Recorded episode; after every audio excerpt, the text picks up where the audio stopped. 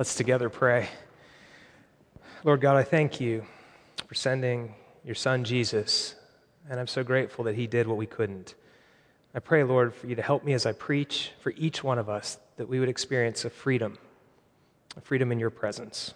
And I ask this in the name of Jesus. Amen. Well, today I'm excited to be starting a new sermon focus just for Lent. Lent is six weeks long, and um, just as a technicality, it's 40 days long, but in order for that to work, it starts on Ash Wednesday and ends on Holy Saturday, the day before Easter, if you don't count Sundays. Sundays are not supposed to be counted in Lent. This is a feast day in a season of fasting. We celebrate communion, it's a Sabbath, it's a rest. You are not a slave in Egypt anymore. You are not a slave to sin anymore, and it's a reminder to us that we've been set free. So don't, um, don't misunderstand Lent. So, in this series, we're going to, uh, which I'm titling Extending Grace, if there's, there's a cover uh, picture up on the screen there, um, you know the new title to, or the new, not title, but the new vision statement for our church is Extending Grace, Discipling Generations. So, those words are what we're using to explain why we exist as a church, what we're about, what we're doing.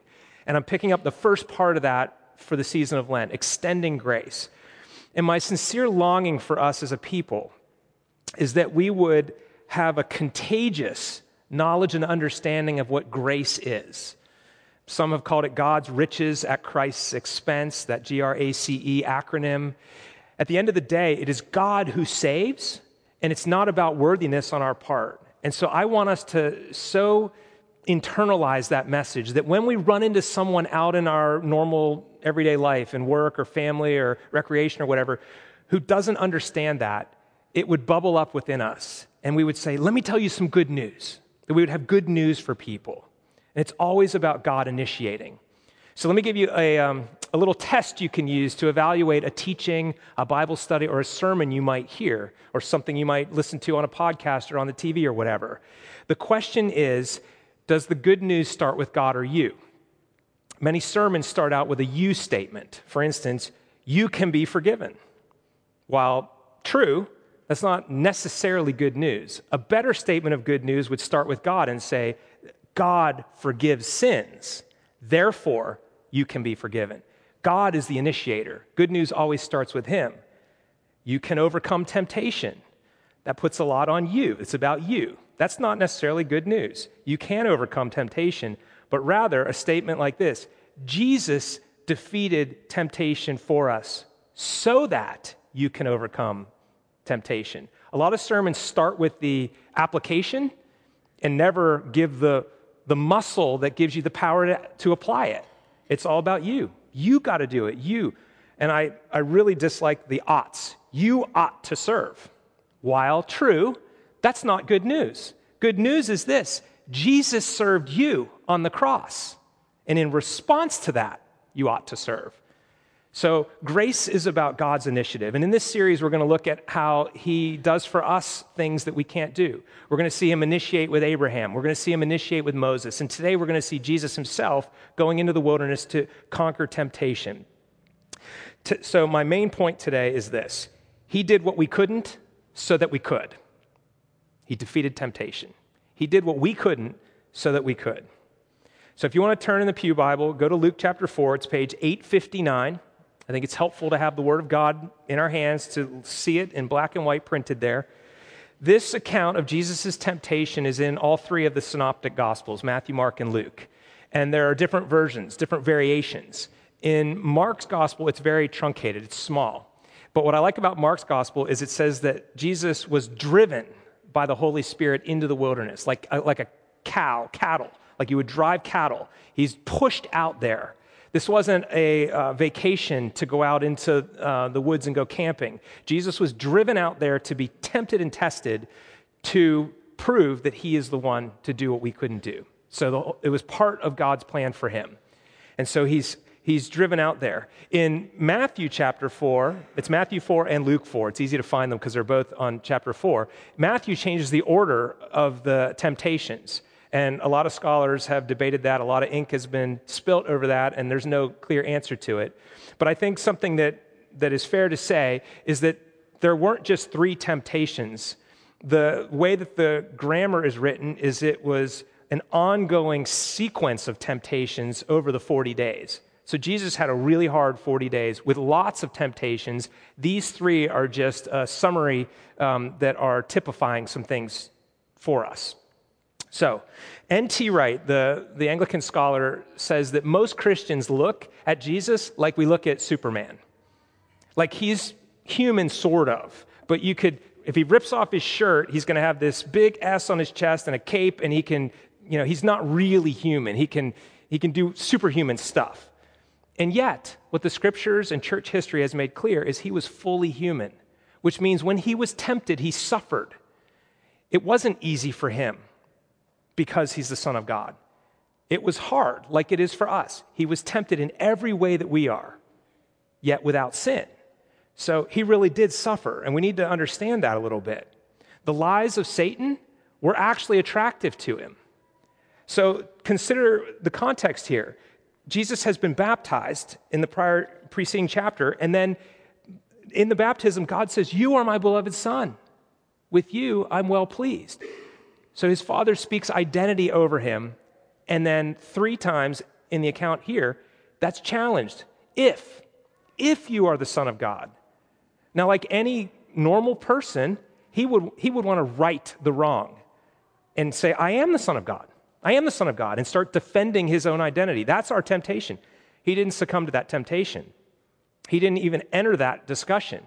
He, he simply trusted his Father's word that he's the Son of God, and then he went to the scriptures to deal with each of these temptations. So these temptations, you know, could be categorical ones. The first could be a temptation of the flesh, a, a natural physical desire.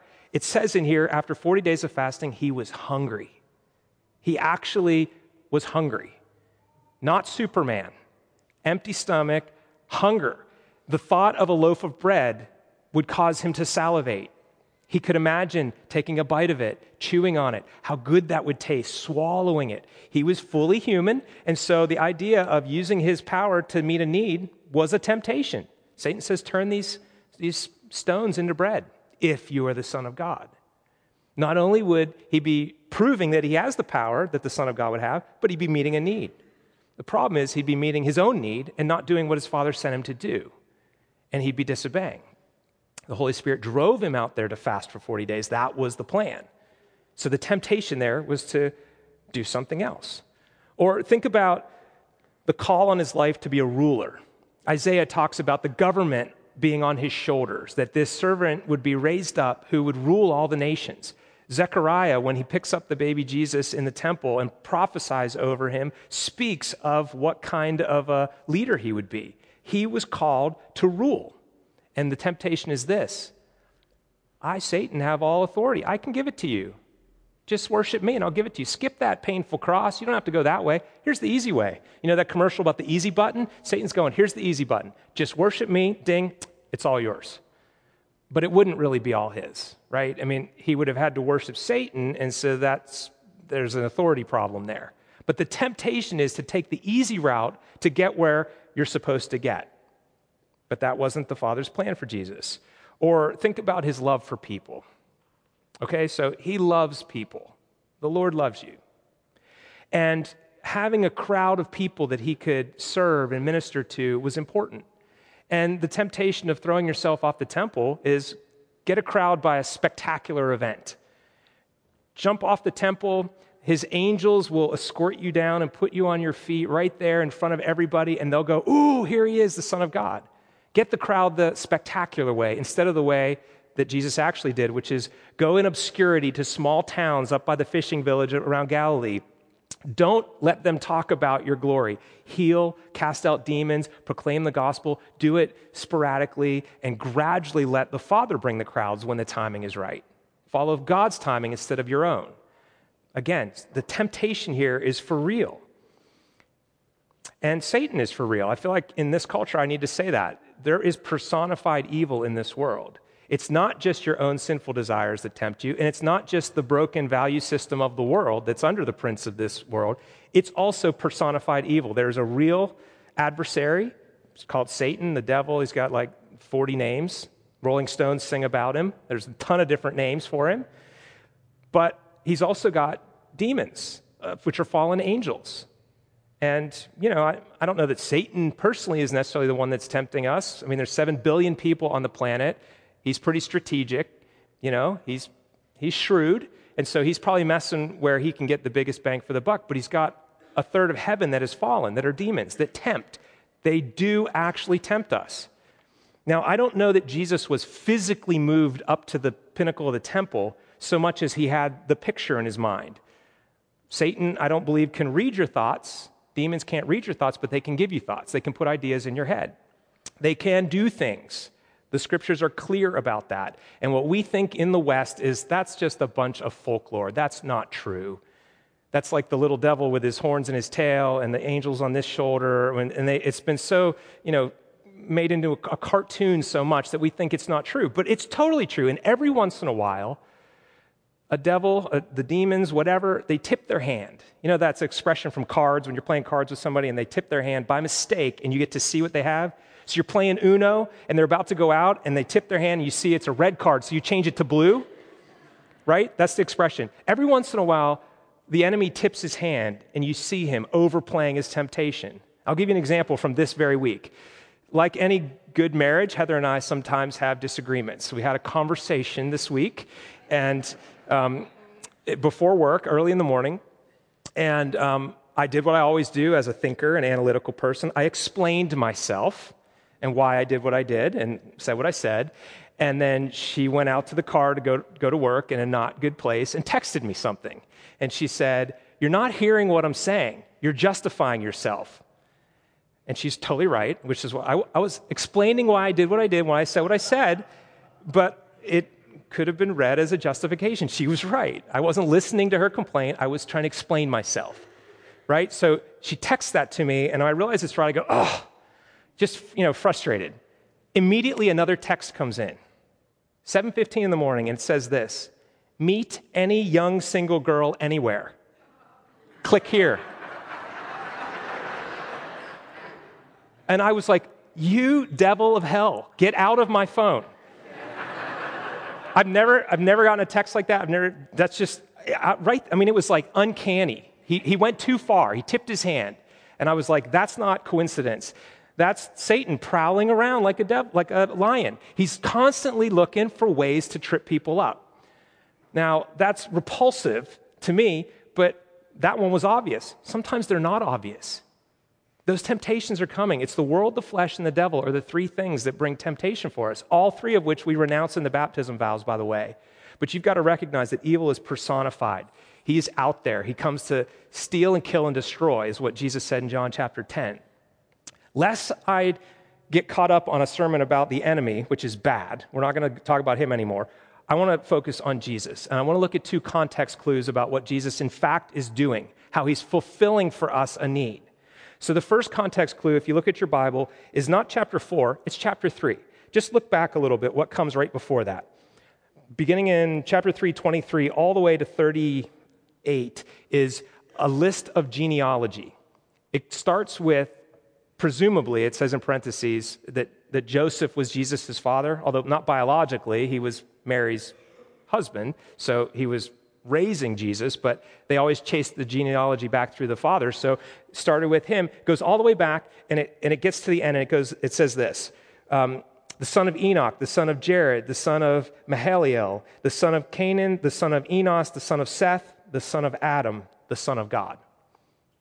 And then it says Jesus goes into the wilderness by the, in the power of the Holy Spirit. In other words, Luke, who wrote this, is trying for, to help us see that there was another man who was in the wilderness one time and met Satan for temptation and he failed. He took the fruit, he failed, he was deceived. And here comes another Adam, a new Adam, the perfect Adam, the one who would actually succeed. Jesus would do for us what Adam didn't. Jesus would do for us what we can't so that in him we actually can. That's one context clue. The other one is that he's in the wilderness for 40 days and he's quoting Deuteronomy. Each time that the devil tempts him, he goes to Deuteronomy, either chapter 6 or chapter 8, to quote scripture. Do you know who else was in the wilderness with the number 40 and the book Deuteronomy? The Israelites. They were 40 years after they came through the Red Sea that they were in the wilderness, and Deuteronomy was Moses' teaching, showing them how they were going to follow the law once they settled in the land of Canaan.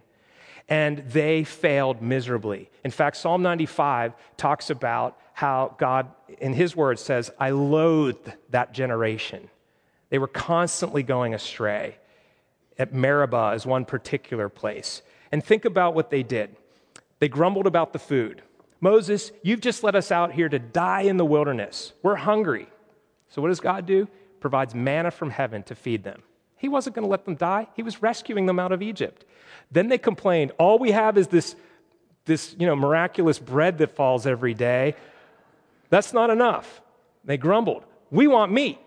So, in the desert, quail fly in. They get quail to go with their bread and they complain again. We missed the garlic and the onions to cook the quail that we had when we were in Egypt, mind you, as slaves. They grumbled, they complained. Not only that, okay, so Jesus is being tempted, turn this stone into bread, and here's the Israelites complaining about the food as well. Then they were tempted with idolatry, just like Jesus. If you worship me, Satan says, then you can have all this. Well, what did they do when Moses was on the mountain? They got Aaron and they made a golden calf and they worshiped that golden calf. They practiced idolatry in the wilderness. And finally, Moses smashes the idol, spreads it on the water, makes them drink it to show that their idol is not really a God at all. There you go. You just ate your God. What kind of God is that? Repent and worship the real God. So the Israelites failed in that regard as well. And I mean, think about the different ways that they tested God. That's what he says in Psalm 95. In the day that you tested me, they were constantly testing. And Jesus said, No, no, don't put the Lord your God to the test. The same way that Israel failed, the same way that Adam failed, and you could take the whole line of everybody, Jesus succeeded. He did what we couldn't, so that in him we could. He conquered this for us. That is good news. It starts with God. He initiated and did it. You don't have to clean up your act for him, He did it for you so that you can receive his gift and then, in his strength, begin to live like he lived. He's doing this for us. He's the perfect man. Therefore, he was able to be the perfect lamb on the cross to take away all the sins of the world. He defeated the world and its value system that says serve yourself. He defeated the flesh and its broken desires, and he defeated the devil. It tells us here that after all his 40 days of temptation, he left him until an opportune time, which was the Garden of Gethsemane, Jesus' point of real suffering, sweating blood. He was so anxious because he knew what was about to happen. And Satan's there pointing at him and just doing whatever he does to make it really hard. And Jesus defeated him. And Satan probably thought up to the end he was winning. Like, look at this, I got the Son of God dying on a cross. And then suddenly realized something I've lost the entire thing, lost it all. So Jesus did all this for us. Now, you know I think is awesome in Luke's gospel? Jesus at one point is accused of using the strength of Satan to cast out demons. And he, this is in chapter 11 of Luke, 11 21. He uses this illustration of a strong man. He says, if a really strong man with armor is guarding his house, all of his goods are protected until a stronger man comes and takes away his armor and then plunders his stuff. And that was him saying, I've come to plunder Satan. He's strong. I'm so much stronger. And he takes away his armor and he starts plundering everything that Satan has accumulated. And I think about how Satan can't bear scorn. You know, I got that text and I'm thinking, you better go guard your house because it's being plundered right now. Jesus is taking people back, he's taking things back, he's taking institutions back, and they're serving him. You've lost. You've lost. You're the weak man. The strong man has come. This is great courage for us. It, it should encourage us in this. You know how he takes away the armor? He does it by the cross. So, whereas before Satan, which means the accuser, would point his finger and say, You're a sinner. You're no good. You don't deserve anything. And he was totally right. We can say, You're right. But Jesus, the perfect sacrifice on the cross, has forgiven me. He's filled me with his spirit. He's creating me into a new creation. I'm not that old person. I'm the new Mike. I'm the new person in Christ. So you have no grounds to stand on. The strong man is now weak, and Jesus has conquered. And so we have things like the Hebrews passage, chapter 4, that says, He was tempted in every way that we are, but without sin. So He's able to help us in our time of need. So Hebrews 4:16 says, Draw near to Him. Draw near to Him in your time of need and find grace to help. He has grace for you. He knows the struggle because He's been there and He defeated it. So He will help you. Let me conclude with this. This is a verse worth memorizing. Um, I did it in NIV, so forgive me. I'm kind of like half memorized NIV and half converted it to the ESV, but you'll get the point. 1 Corinthians 10:13 is a passage you should memorize because it will be useful to you when, not if, but when the temptations come. And there Paul tells the Corinthians and us through them that no temptation has overtaken you except what is common to man. And God, who is faithful, will not let you be tempted beyond what you can bear. But when you are tempted, he will provide a way out so that you can withstand it. We've got to learn what temptation is, what it looks like in our life. Are you aware of the ways that you're tempted? Everybody's got their weaknesses. Some people are stronger in one category and weaker in another. What are yours? Do you recognize when temptation comes? Do you ask God to make you quickened to that? So the sooner you realize you're being tempted, the sooner you can start looking for the way out. A lot of times we're pretty far into it before we even realize what's going on. Satan might have tipped his hand this week in one category, but he was really wily in another, I'm sure. So we have to pray for this, this help. God, show me where I'm being tempted and show me where the way out is. And here's the other encouragement you'll fail at times, we all do. It happens. But on one hand, it doesn't matter. Don't mishear me. It's not about salvation. If you are in Christ, you are already saved. That is taken care of. This is about learning to become like Christ. It's becoming more and more sanctified, more and more like Him, holier. So you're fighting a battle in a war that's already been won. Fight the good fight, but recognize that Jesus has already won the battle, already won the war. You're just in a skirmish at the end. So take courage in that. And let's together seek Him for this help that He offers. Would you pray with me? Lord, I'm so grateful for what you've done for us. We recognize our weakness in many categories, and we pray for your grace. Pray that you would increase our desire for your way. I pray for our church that you would so deeply implant that message of grace in our hearts that we would, in fact, be contagious with it and that we would live into it ourselves. Lord, we will forever bring you praise because of your goodness. We love you. I pray this in the name of Jesus. Amen. Let's now